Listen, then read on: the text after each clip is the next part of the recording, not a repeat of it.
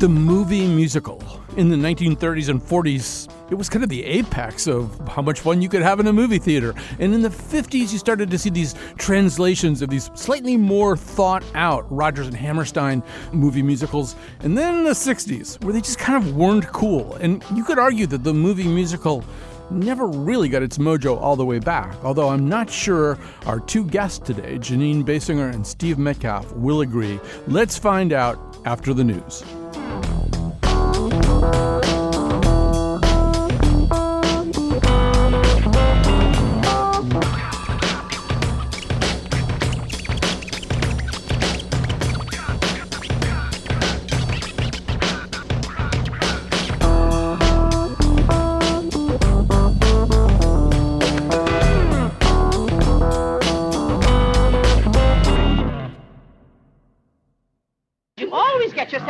Into a fret over nothing. Now you just help us out today and find yourself a place where you won't get into any trouble.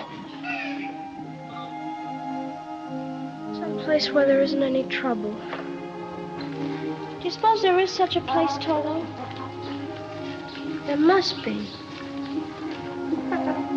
It's not a place you can get to by a boat or a train. It's far, far away. Behind the moon, beyond the rain.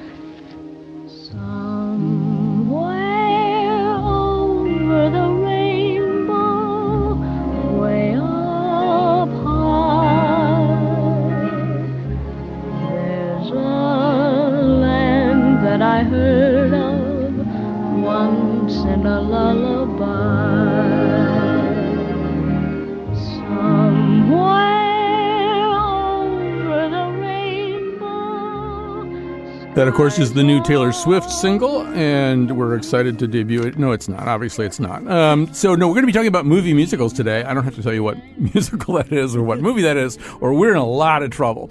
Uh, joining us right now is Jeanine Basinger, the founder of the Department of Film Studies at uh, Wesleyan University, an acclaimed program, uh, I should say, and the curator of the cinema archi- archives there, and the author of 12 books on film, most recently, the movie musical exclamation mark.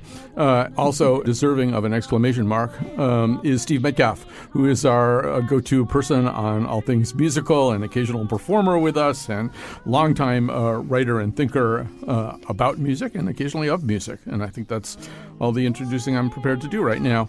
So there's so much to talk about. But Jeanine, um, you know, one of the things we hear in that particular clip is what a lot of people consider to be the problem of a musical and maybe even more of a movie musical, which is that people are talking and then people are singing. Uh, and there's a, a contingent in this world who just goes, well, that just doesn't happen. You know, that's that's unnatural. That bothers me. But I'm I'm wondering at the time in the 30s, 40s, maybe early 50s, was that considered a problem, or did everybody just accept the convention that if you went to a movie with Fred Astaire or Judy Garland in it, they would start singing at some point? It was considered a problem. It was considered a problem by the business and by everybody. The challenge was from the beginning you have to make people accept it. People think there are zombies. They have no problem. People think you can go to space. They have no problem. People think anything except we are not going to sing to us each other today. We will not be doing that. We will not go to the restaurant and buy cheese by saying, I would like some cheese. They don't buy it. You have to bring them into it properly. You have to set it up properly. And why that should be true is one of the vast mysteries of my personal universe, and I'm sure for us, but it, it, it was really a challenge to the musical that wasn't just going to be a simple backstage musical because then they understood. Mm-hmm. They go on stage and they sing and dance and maybe they're backstage and they rehearse singing and dancing. But if you were singing about yourself, if you were telling the audience through music how you felt, if there were characterization and plot development and everything integrated into the movie through music, something had to be done right to make that happen properly. Well, first of all, you've revealed that you've never seen a Metcalf at Whole Foods before because he does Yeah. buy cheese that way. But um, Well, how does that work for you? well, that's that's on the occasions when I can afford it. I would there, also but- like to say that is how I met my husband, but he was singing and dancing down the street, and I chased him for six months to find him, knowing absolutely I'd found my soulmate. That sounds like a movie. uh, I think so. well, Steve, just re- react anyway. I have a specific question, but react how well, you please. I, actually, listening to that to that clip, um, you know, that lovely, lovely tune, which is of course now a great icon of uh, American music. Uh, I, I hope it isn't churlish to say that Harold Arlen, who wrote the music to that tune, um, uh, later in his life became somewhat irritated that, that that was the tune that he was most n- known for by far. Here was a man who wrote Stormy Weather and Come Rain or Come Shine and. That Old and Black Magic? That Old Black Magic and The Man That Got Away and all these brilliant boundary pushing songs uh, was nevertheless uh, far more known for that tune than any other. And similarly, uh, you know, by all accounts, Judy uh, came to regard it as a little bit of a millstone in her career because whenever she would concertize, which of course she did uh, a, lot uh, later in her life, she absolutely had to do that song, or people. Uh, so it is to some extent the curse of the you know giant hit, but uh, but a, a, a lovely moment nonetheless. Well, so, you- yeah, go ahead. Well, it, it is strange that we have that problem in the business. I mean, the business really saw this as a problem and they really worked to integrate or not integrate or to deal with the issue.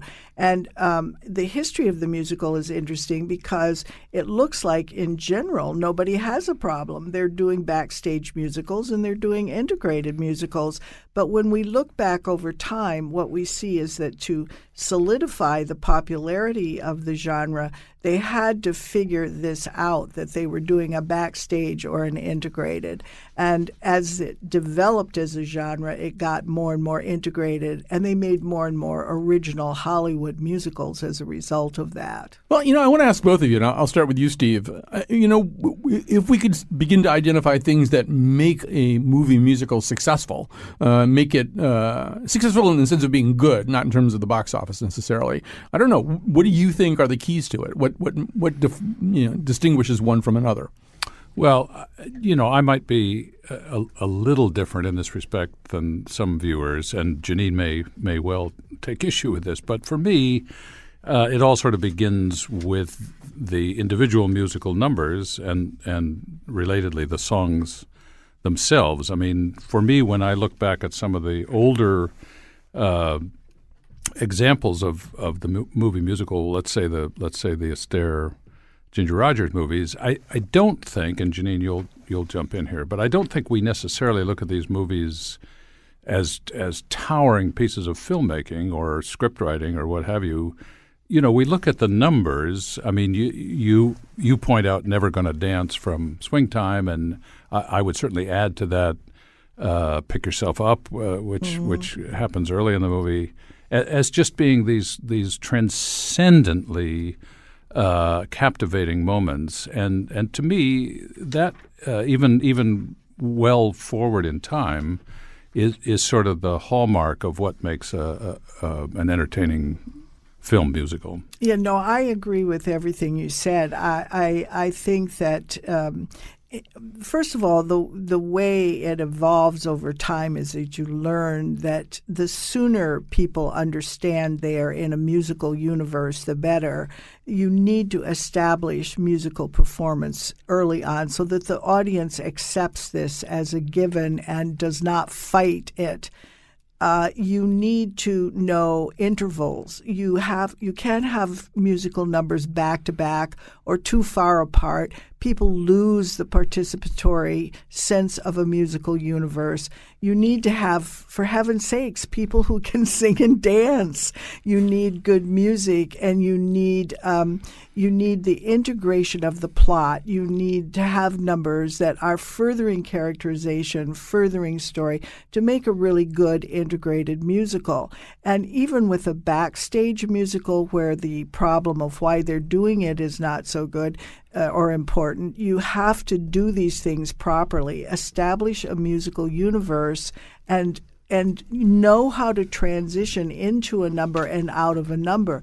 Transitioning from non musical to musical is one of the real challenges of filmmaking. For people who love musicals and go to Broadway musicals, or uh, that, that doesn't seem to be a problem. But for the average film goer and for the making of musicals cinematically, you really have to understand what you're doing. And for Astaire, it was very simple. You just started the, the number under the dialogue and he went into it. But it got more complicated as time went by. But you know, I think Steve, though, to your point, you know, if we think about those movies uh, of the 30s and, and, 40s, there was kind of this sense that you were going to have enjoyable and talented, entertaining people who were going to sing the music uh, of Jerome Kern and Cole Porter and Richard Rodgers and George Gershwin and Irving Berlin and Arlen and Harry Warren, whom we'll get to, you know, and that everybody was just kind of enjoy, going to enjoy themselves. And a lot of these plots don't make any sense at all. Nor does anybody want them to. There's just sort of a, I think it's really you know, although maybe uh, Wizard of Oz is one of the beginning exceptions, this is a movie that kind of has to hang together. The plot has to make at least a certain amount of amount of sense. It's really not until you get to the fifties with these translations of Rodgers and Hammerstein from stage to screen that you know the plot is as important anyway. There may well, be some exceptions that you could think of. Well, I first of all, they're beautifully integrated musicals very early on, such as Lubitsch's musicals and the wonderful "Love Me Tonight" by Rouben Mamoulian, where these things are beautifully integrated. And and uh, what what's what's significant about the historical development is it doesn't follow a step by step trajectory. It has both kinds from the beginning, but not enough people to make them. So I wouldn't say that you have to get all the way to the 50s, mm-hmm. and particularly with original musicals.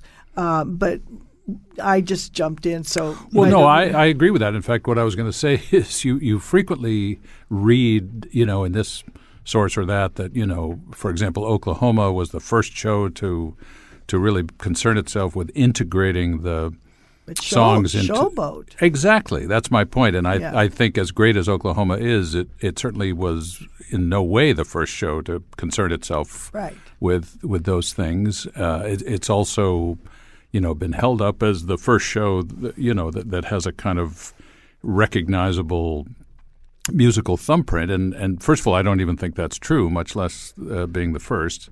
And as Jeanine points out, Showboat in 27 mm-hmm. is already doing all of those things. Right. I mean, Showboat must have been an amazing moment Absolutely. for the people on opening night yeah. because there was nothing Absolutely. like that prior Absolutely. to that show. Um, but I, but I think we're both saying the same thing, which mm-hmm. is that this yeah. was a very evolutionary mm-hmm. process, and it didn't it just didn't proceed by step, you know, chronologically. Right.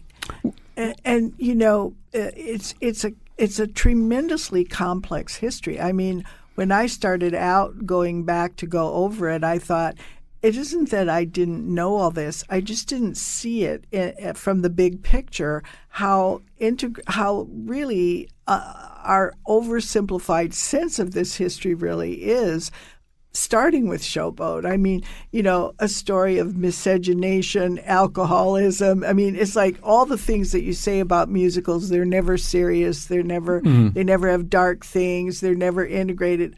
Right there, 1927. Right. The pitch meeting must have been, you know, a little exactly. bit, you know, a little bit. So, so, um, so Jeanine, I, I want to hear from both of you on this, but I think it is true that if if you asked a hundred people who weren't terribly young, uh, to just imagine the first mm, mm, uh, movie musical that pops into your head. Singing in the Rain might come up more than anything, uh, and it's sort of, there's a way in which it kind of embodies what people think a movie musical, particularly a movie mu- musical of kind of that golden age, might be. And, and, I think you in the book sort of identify it that way too. Yeah, I do think so. I, I think Singing in the Rain is the musical for people who hate musicals also the musical for people who like musicals, also the musical for people who love musicals. It's a safe musical.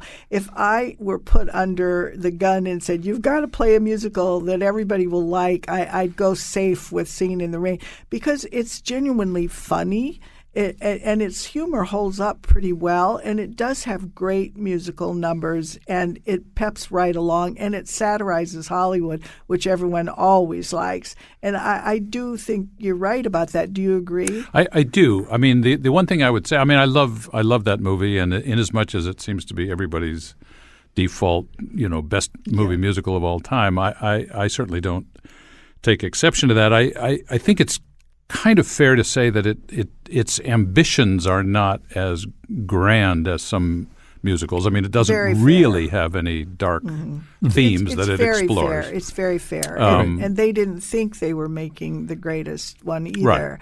They thought they were doing that with an American in Paris or maybe even The Pirate, which failed. Kelly and Minnelli thought people were going to kiss their feet, as they said, for The Pirate. They thought they had made the greatest musical ever, and it turned out only six people liked it. Yeah, right. And two of them were them. Well, if you can watch Donald O'Connor in Make 'Em Laugh Right. and not Yeah. and not be entertained and e- even even Yeah. double up with laughter Right. yourself, you, you, Yeah. you're missing something Yeah. important. Who are you? Yeah, what, what are you made of? And Steve, it's also a, a movie musical that's done something that I think not too many others have. This was a movie musical first. And now, I mean, I think Conard High School, you know, did, did did the stage version of it. It- It's a movie musical that then acquired much much later in its life a stage version, which you, not too Yeah. many not too many of them do. Although it's that's been happening a little bit Yeah, more. American in Paris. American in Paris, which is a surprisingly Yes. good uh, stage adaptation. You know, Gigi started out as a movie, and then now it has a stage version, which I've never seen, but I, I suppose is No, I is haven't okay. Um, so it's a that that kind of back formation is something that I think uh, is is happening more, and Yeah. probably will happen more. It's so interesting that originally Hollywood depended so much on stage musicals and made so many of them into movies. And then now Broadway's beginning to depend on Hollywood Yeah. movies, musicals or non musicals, to be making musicals about, which is interesting. Which which reminds me, you know, and Jeanine and I were talking about this a few minutes ago. I, I was saying that in, in my lifetime, it seems to me that as long as I've been aware of anything, I've been hearing, oh, you know, the Hollywood musical is dead and it's dying. And there certainly, as Jeanine's lovely book points out, there certainly have been times where that might have actually seemed more or less true, at least briefly, um, but only briefly. Um, but interestingly, you don't really hear people say that anymore. I mean, I would say in the last few years, n- nobody is is uh, you know decrying the death of film musicals, and and you know, as I said, I I think we we can. Uh, Thank Lin Manuel Miranda for a lot of that, just for creating this phenomenon Yeah, that, that we, we've never seen the likes And, of. you know, we can also thank, God help us, Walt Disney.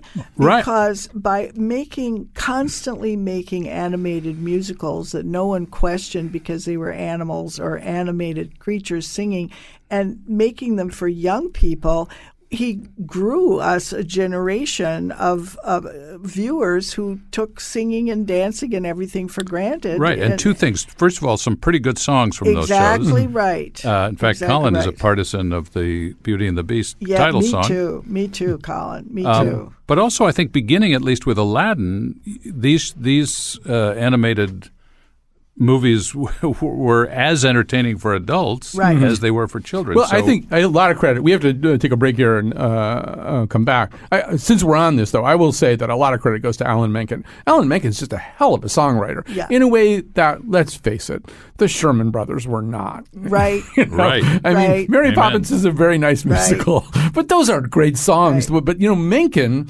Menken also has this whole oeuvre that exists outside all the Disney yeah, stuff, yeah. and there's cabaret songs that are only done that way. I mean, and he's an an amazing. oratorio. That's right. an But, or- but Disney growing the young people as an audience Yes. primed, and also MTV. We don't want to forget that because the people grew up watching little tiny musical segments, Right. and so that those things did a lot to keep a, a, an audience ready to go to musicals and accept The them. debt we owe to MC Hammer is just impossible to pay back. All right, we're going to take a break. Uh, we're going to come back after this. We don't talk about Bruno,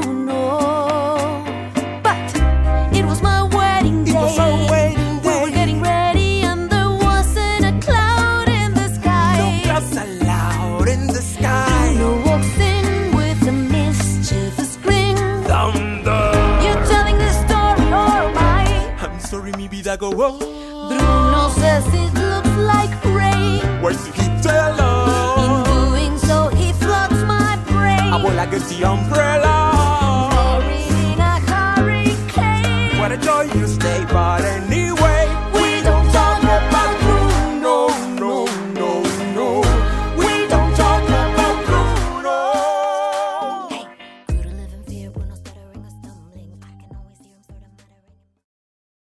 Support for this podcast comes from Hartford Healthcare. Elevating Health is funded by Hartford Healthcare. Hartford Healthcare recently celebrated the opening of the Ridge Recovery Center in Windham. Christy Scott, Vice President of Clinical Operations, describes this new state of the art destination for healing.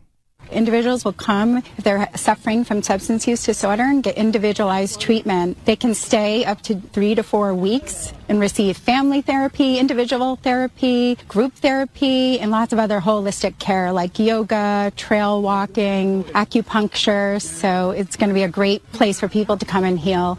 For those seeking recovery, finding it close to home can sometimes be challenging. Many individuals travel to Florida and other states that have more treatment centers. So we're hoping by doubling our capacity at Hartford Healthcare, the individuals can stay in their home state with their family and support systems close by. To learn more, go to ctpublic.org slash elevating health. Does she dance very beautifully? Who? The girl you're in love with. Yes. Very. The girl you're engaged to.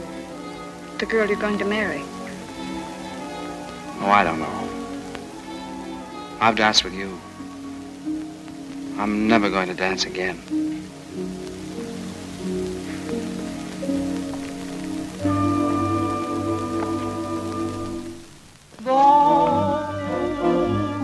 I'm left without a penny. The wolf was discreet. He left me my feet and soul. I put them down on anything but the La Belle, a perfectly swell romance. Never gonna dance, never gonna dance, only gonna love. Again, I hope I don't have to tell you who those people are, but that is uh, Fred and Ginger, of course. Uh, that is Never Gonna Dance from Swing Time. Jeanine Basinger, the founder of the Department of Film Studies, the acclaimed Department of Film Studies at Wesleyan University, the curator, curator of the cinema archives there, and the author of 12 books on film. Her latest, which we are here to talk about today, is the movie, movie musical exclamation point. And then with us are a guru on all things musical, uh, Steve Metcalf, uh, writer and composer, and many other things as well. We should actually be honest and say this, or, or just put our cards on the table. Steve and I and our collaborator Larry Bloom actually did write a musical at one point that was performed at Ivoryton. So, but no movie, no movie offer. Strangely, Well, Uh, you guys should have called me. Yeah, yeah. I, I would have fixed you up. I'm writing that down, Jeanine. Um, so, um, this particular song and this particular m- movie, Jeanine, this is kind of your gateway drug in- into the world of movie musicals. Yes, explain that. Well, when I was a little girl, I, I, I, I come from the age when people drag their kids to the movies, no matter how old you were. So by the time I was three, I could put my little behind down in a chair and just sit there and stick, you know, with it. And but so I loved movies. So my older sister really arranged a lot of screenings for me in places um, to see old films. And so this for me uh, was an old film that she had shown to me. So when I saw this movie, I I experienced that thing that we all sometimes do in a movie where I went to another level of it. I saw as a child that pain, joy, complication, what I didn't know was sex, but later found out was sex, and everything else could be conveyed through a musical number. In the nightclub, glittered, it shimmered, it represented, it had orchids, it had. It had a be- it had beauty that I didn't see on the farm in South Dakota. I wasn't looking like this at all, and I saw all of these gorgeous things. She was beautiful, he was beautiful, but I understood that plot, characterization, pain, joy could all be contained in a musical number. And I had already understood as a child that movies were going to usually come to a point where things had gone wrong and you had to wait and get sorted out. And as a little girl, I really hated that. I used to complain bitterly. Now I have to sit here while they sort this out. I hated that. And suddenly I saw, but wait, they did it. They did it with shimmering lights and beautiful movements and this sort of hidden but yet explicit and it could contain I just got it somewhere in my guts, you know, that this was good. And I fell in love with Fred and Ginger. I fell in love with that movie and I fell in love with musicals. And luckily I had come along at a point in life when most of the films were going to be good musicals or even musical musicals, let's put it that way. So this was a real turning point for me. It was a movie marker for me. So, can we just make a talk a, a, moment about that the man that we're hearing there too? You know, I mean, Astaire to me is the perfect summary of what that era was all about, and and people think of him as a dancer. Although I've always believed, and I've had other people who would know better than I would tell me the same thing, that he could really get a song across. There's a way in which this guy, he's a really great vehicle to transmit a Berlin tune or a Gershwin tune. Yeah. Well, actually, Berlin himself, I think, exactly. more than once uh, is on record saying that, that he thought Fred was yeah. the premier interpreter of his right. songs and yeah. perhaps, you know, m- all of those songs, which I think is is self evident if you spend a few minutes with him. I mean, he he was a yeah. master phraser, and he just had that kind of elegant legato style, and and yeah. the, when I, you when you think of voices of that absolutely. era. Fred there Astaire. aren't men no. who can match that. And he's talking to us and communicating. And, you know, Fred Astaire was a very good drummer. He uh, he could play the piano. He um, he was very musical to his core. He also composed music himself, and some of his things weren't too bad. He had one sort of hit, didn't he? Yeah, was it awful, something? Uh, bu- building up to an yeah, awful uh, letdown. building up to an awful letdown. See if you can sing it, hum it now. I got no clue on that one. I can't help you. but he. Um, Berlin did say I'd rather have you know I'd rather have him introduce a song than anybody because he could put it over. But he walks even the way, as I, I say in my book, the way that some great drummers walk, as if he's responsible for the rhythm of life, and that's how he sings the songs. He's he's amazing. He's just amazing. That to me, he's perfection. So, uh, before we leave this era, uh, Steve, we should just say a little. You said at the beginning, I asked you, you know, what really defines what makes a great musical movie great, and you said it really starts with the songs and the songwriting. So, this is an era where a lot of these songs are also the hit songs that everybody is singing outside of movies and outside of Broadway shows. And there is just this panoply of these amazing songwriters. One of the ones that, that Jeanine uh, highlights in the book, and a guy who wrote, I think, much more for Hollywood than for Broadway is Harry Warren, uh, otherwise known as Salvatore Antonio Guaragna. I had to look that up. Harry Warren's you. actual you're name. Just, but you're yeah. showing off. no, that just I can get to Wikipedia pretty fast. Um, I appreciated that. So um, I don't know. Maybe you could say a little bit more about the, the, the music itself, the songwriting by by the big five. You know, Gershwin, Kern, Berlin, Porter, and Rodgers. Well, uh, as you well know, Con. I mean, so the big five are the ones that are routinely invoked in these conversations, and they should be because really between them or among them, they they own such a huge percentage of what has now become the American Songbook. Especially, by the way, Dick Rodgers, who I think.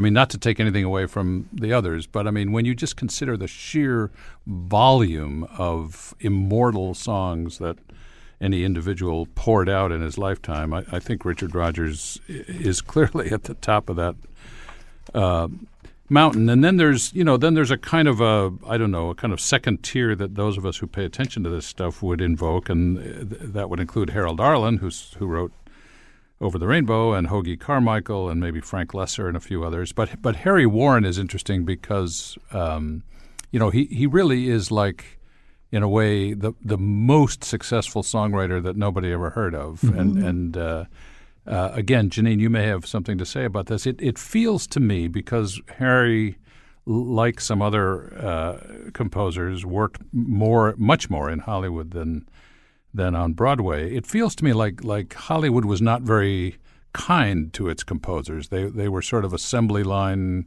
piece workers, and they mm-hmm. went out and they they fulfilled their contract and they supplied eight tunes or whatever they were contracted to do, and then you know thank you very much, and we never heard of of them after that. So whereas there was a certain romance to being a Broadway composer, and still is, you know whether you were Gershwin or Porter or whatever it is, it it, it feels to me like Hollywood composers like Warren. Uh, just n- never got the attention as individuals and as and as creative mm-hmm. artists that eh, that uh, was their due. I, I agree. I, I I would have loved to write on all of the greats, but others have done it and could do it better than I. But I selected to the to write more about Harry Warren because he does represent exactly what you just correctly described the journeyman Hollywood composer. He did do other things, but he, this is the man who took an assignment. You need to write a hit song that we can sell uh, sheet music and records for Alice Faye. It's going to be a period movie, so it's got to sound like it came from that period. But we want to sell it today, so it's got to be modern. Here's her range; you can't get out of it. Uh, here's what she can handle, and the, here's what the scene is about. You got to fit it. So he writes, "You'll never know." One of the One of the greatest greats. tunes of all exactly. But that's his assignment. It's an assignment, and it's not that a Broadway composer wouldn't be having a similar kind of assignment, but it's like we need it Thursday, and it's got to work for her. Nobody else. We don't care if anyone ever, you know. It, was a it was a job. He dr- got up in the morning. He drove to work. He composed, and then he went home. I mean, it was. Um, now you're going to write for Carmen Miranda. She she's very fussy. She knows her own music. She has her own Bando da Lua. They they won't play any rhythms other than Portuguese, Brazilian. You got to get in that. you know, he had to. This is how he was working. It was a different kind of thing. They they he not the glamour figure. He was the workaday world composer who delivered who delivered to fit a character, to fit a star or a star's range, to fit a plot, to fit a traveling song, to, to do what was needed, get it done fast, and put it on. And that's different from Gershwin. Mhm, and right. that's just, you, Yeah. you're absolutely well, I- right. as I was coming down at a stoplight, I, I actually, off the top of my head, because I'm not sure everybody listening to this will particularly know Harry Warren's name or what, Mhm. what he did besides You'll Never Know. So I jotted down At Last, which is, of course, the song Love that, that. Etta, Etta James, has made yeah. into a have to sing it at every wedding Mhm. song. From, from uh, Um, Orchestra Wives and Sun Valley Serenade. Ah, well, there you go. I didn't jot that down. Yeah, but those two. Lullaby of Broadway, 42nd Mhm. Street. Um, only I only have eyes for you. I would like to point out that he's the greatest writer of all time of songs with titles featuring American cities that have double O's in them. Because he Yeah. got Chattanooga Choo Choo and I got a Gallon in Kalamazoo, Kalamazoo. I'll that's stack right. those up against anybody else's. Well- I, I think the cop who pulled you over mentioned that to I you think too. He, he said, did. "Steve, I think you left I got a Gallon in Kalamazoo off that And, list." you know what's gr- Yeah. You know what's great about it? See, he understood cutting rhythm. He hmm. understood how to write for a movie number that was going to get cut. He understood rhythm has got to come into this, and he can't have a rhythm that is. He had to see some rough cuts and get a sense. And he was a true Hollywood composer. I mean, I guarantee you, Gershwin or, or Berlin weren't thinking about Oh, yeah. cutting. And So, he was. I, I don't want. I, if we talk too much about Harry Warren, yeah, we're going to okay. like miss everything. Move right so on. actually, we're going to have to speed a little bit. And we talked a, a, a little bit about how in the the fifties, uh, a lot of those um, uh, Rodgers and Hammerstein musicals, most most of which I think we were on stage in the forties, they got onto the screen in the fifties. Uh, but then this other thing happens. Uh, this uh, other musical that, in many respects, shifts the entire um, nature of the Broadway musical and probably the movie musical uh, too. I'm talking about West Side Story. Uh, let's hear a little bit from Quintet.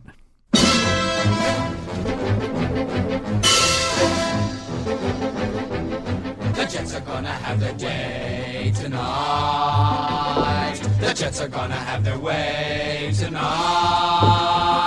The Puerto Ricans grumble, fair fight. But if they start a rumble, we'll rumble them right. We're gonna hand them a surprise tonight. We're gonna cut them down to size tonight. We said, okay, no rumpus, no tricks, but just in case they jump us, we're ready to mix. So, Steve, why don't you get us started on this? Well, first of all, Bernstein was a little irritated because that's the movie version, and he thought they took that tune too fast. But anyway, um, I think they made it better. well, we, we have a whole second show here, but well, West Side Story obviously is one of the landmarks, as as Jeanine writes in the book, one of the landmark five. I think that she identifies certainly in the in the history of the genre. To me, one of the interesting things about West Side Story, you know, we have this movie that Spielberg has done. He has dared to make a second movie version of West Side Story. Boy, boy, crazy boy, get cool, boy. Got a rocket in your pocket. Keep coolly cool, boy. Don't get hot, cause man, you've got some high times ahead. Take it slow, and daddy o, you can live it up and die in bed. Boy, boy, crazy boy, stay loose, boy. Breeze it, buzz it, easy does it. Turn off the juice, boy. Go, man, go, but not like a yo yo schoolboy. Just play it cool, boy. Real But you know, let's be honest. The first one is 60 years old, and maybe it's time for another one. So to me, these these are telltale emblems of the fact that this really is a landmark piece of American culture. As if as if anybody needed me to say that. but it's it is to get back to the point that I raised a few minutes ago. You know, it is the music and the numbers and and the dancing that make this show. It's not, uh, I, I would argue, it's not a particularly inspired book, but because the music is uh, is literally timeless in the way that any any classical music is, this show obviously I think will dance its way into the hearts of every generation from here to whenever. So uh, you know, it, it's just it's just one of those few shows that that is kind of eternal. Jeanine, I want to ask you one question about that because this is a, a nice place to ask about a question that's sort of about form and medium. Mhm. So, some of the thrill of going to see a Broadway show is seeing people realize live uh, a difficult musical or dance number. You know, there's something thrilling about that. I, I actually saw on Broadway The Prom. It's not the greatest musical in the world or anything like that, but you know, when they do things, there's something incredibly exciting about the fact that you're there live, seeing it. Something could go wrong, whatever. And, and movies are different, and movies. This movie is different enough so that Natalie Wood, who would not obviously have been able to participate uh, in a stage production of this, i- is is Maria. Well, here you have it. I mean, broad theater and cinema are not the same thing. Hello, everybody out there, in case you never thought of that. This is my insight. But uh, so, you know, one, they're different experiences, and the people who are making musicals have to really be aware of that. And when you take a great, successful Broadway show and you make it into a musical, you can't just photograph the thing that was great because you lose what it had that so much of what made it great, which was the electricity of the live performance, the excitement, the movement in front of you. Film is a different kind of experience. And so this is a conversation that, you know, I would have to give you a, you know, a, a full course lecture on. But it, uh, um, they, the thing is, Natalie Wood represented a beautiful person, and they thought that would be fine because they were going to have the music anyway, and they were going to bring you in close, which is what they can do, and they were going to do it all differently. One of the interesting things about this remake concept is that film historians will tell you, will give you statistics or pseudo statistics or some kind of statistics that say very clearly that uh, there is strong evidence to indicate that whatever version of a musical or any novel or anything film you see first is the one you love. And I said, Does this mean that if I spent my life showing Kris Kristofferson and Barbara Streisand in A Star is Born, I would make that into the world's greatest musical? Because this is not good news. No, not indeed. Actually, and that gives us a good way to go to a break right here. We got one segment coming up. I want to talk a little bit about the present and immediate immediate past of movie musicals. So let's, since you mentioned her, let's go out with a little bit of Streisand. One ticket on the Empire Limited departing from New York at 8.30 a.m. Now boarding at track 14. Fanny, what's the matter with you? Haven't you any pride? That's not. I love the guy. He loves me. I want to be with him. It's that simple. Fanny, can't you see you're making a fool of yourself? Georgia, when something's right for me, I do it, and this is right for me. Have you asked yourself if it's right for Nick? I'll make it right for him. Fanny, don't stick your neck out this way. Don't do it. Don't do it. Don't quit. Don't tell me. Don't tell me not to live, just sit and putter. Life's candy and the sun's a ball of butter. Don't bring around a cloud to rain on my parade. Don't tell me not to fly, I simply got to. If someone takes a spill, it's me and not you. Who told you you're allowed to rain When we think of slavery in the U.S., we don't usually think of Connecticut, but slavery happened here. The probate inventory mentions three cows, two barns, one enslaved Negro woman, and one Indian boy. Coming March 18th, a special series, Unforgotten, Connecticut's Hidden History of Slavery. Visit ctpublic.org slash unforgotten. Funding provided by the Wadsworth Atheneum Museum of Art and the Amistad Center for Art and Culture. Where are you from? Arizona. Arizona boy. Mm-hmm. Dad had like a midlife crisis, I think. So I've been told. Made his way to Arizona, started working for uh, his family on a pecan ranch. A pecan ranch. Yeah. Knocked up the family's daughter. She was just shy of 18. Uh-oh. That's when I came into the picture. okay. The son of an 18-year-old. well, she died at childbirth. And my dad, I'm um, sorry. he uh, he died when I was 13. So I guess my brother would tell you that he raised me, but uh, I don't know who was raising who. Just 127 acres, uh, nuts Navajo, and nowhere to go.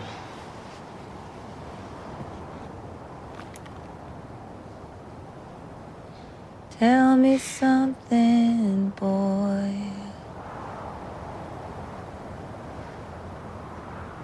Aren't you tired trying to fill that void?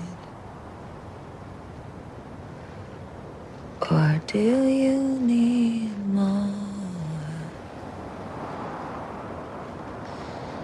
Ain't it hard keeping it so hardcore? Is that me? All right, uh, that uh, you know what that is. Uh, okay, so it's a Star is Born, the latest remake of A Star is Born. So uh, I'm here with uh, Jeanine Basinger and Steve Metcalf. Time is short, um, so I want to give you my theory that you can then, in an entertaining way, tear apart. Um, so. I, I sort of think that one of the problems that movie musicals faced at a certain point, kind of getting out of the era that we just left and coming into the the era that we were, we were just starting to talk about, is so in the 50s you have rock and roll is starting to become important, but you also have these, as we said, Rodgers and Hammerstein movies, which were, you know, really, really entertaining and really good too, and and very listenable, and you could imprint on them. As you get into the '60s, in '61, I think you have West Side Story, which is just, you know, undeniably just cool. It just is cool. Uh, and but you know, the like Sound of Music is the last one of the last ones there. I think that bleeds into the '60s, and then you have some Streisand movies, and you have Mary Poppins, and you have rock getting really more and more important. And I think one of the problems was that musicals weren't, they were kind of counter cool uh, in the 60s. As the baby boom generation started looking for its own music and building its own taste, there was a way in which there weren't musicals that corresponded very closely to this. All right, tear it apart. Well, one of the things that happened for musicals it, was they they became not cool. They they weren't they were too square. Doctor Dolittle, I don't think so, and uh, they became you know uh, clinging to a portrait of of, of a more happy ending or whatever. And we moved into, say, the Vietnam era. Movies became dark. It, uh, America turned on itself, and its genres were turned inverted. It was easy to invert a Western to accommodate attitudes toward Vietnam. You just increased the violence and all that. But what does a musical do? It, be, it became more difficult. Musicals had to contend with the collapse of the studio system, which is one of the most important things because the money to make them wasn't there. The personnel to do them were no longer under contract, so to assemble and make one was outrageously expensive, and they couldn't make the money back.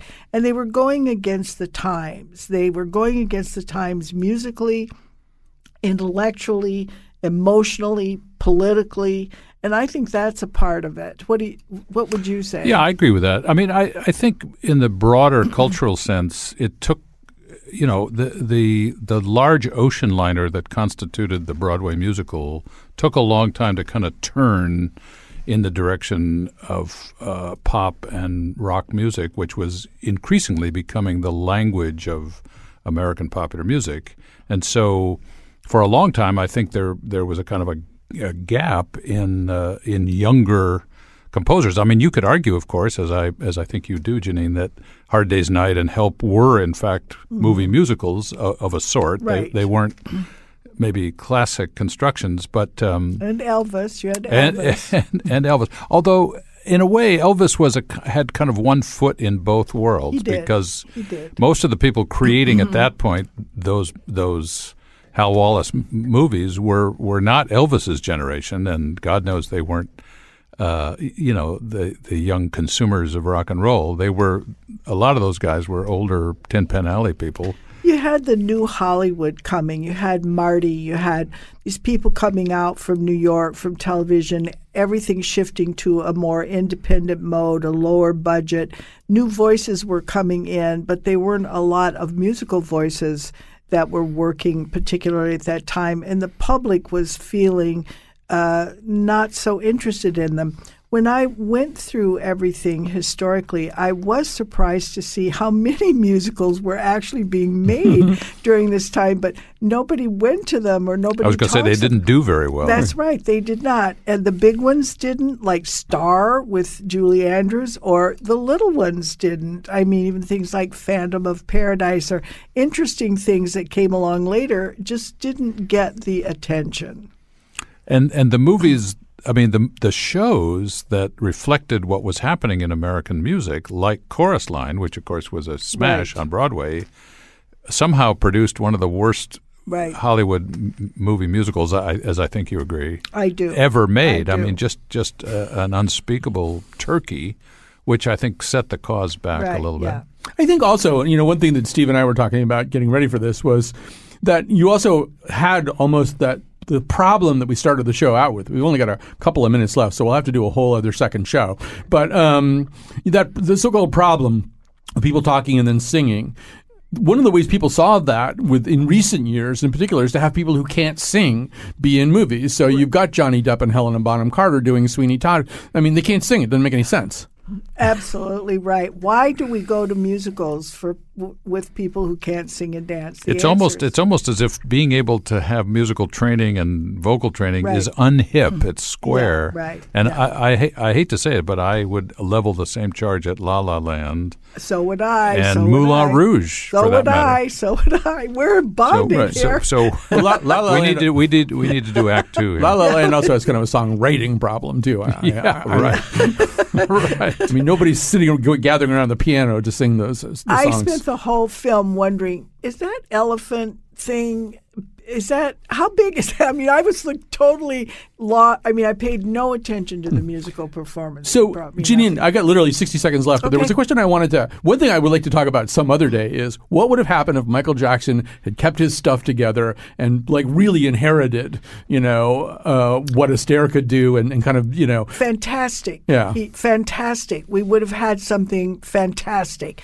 Even the little bit we see of him in the Wiz, this man, he could dance. He could, he had power. Power, he had energy, he had he was distinctive. This is the greatest loss of that era as a musical performer that we didn't have him. And by the way, that represents generations going backwards Mhm. of fabulous African American performers that we could have had more of. But Michael Jackson was a star. Yeah, a star. And that's kind of the you know I mean Steve that is kind of the thing that another thing that we miss. And you got a guy like Hugh Jackman who really can do this stuff, but but I don't know he's he's known more as Wolverine I think probably than as a guy who does musicals. Yeah, I would say if you were choosing for him for Wolverine or Barnum, they people would know him as Wolverine, and that. but he, he is a you know.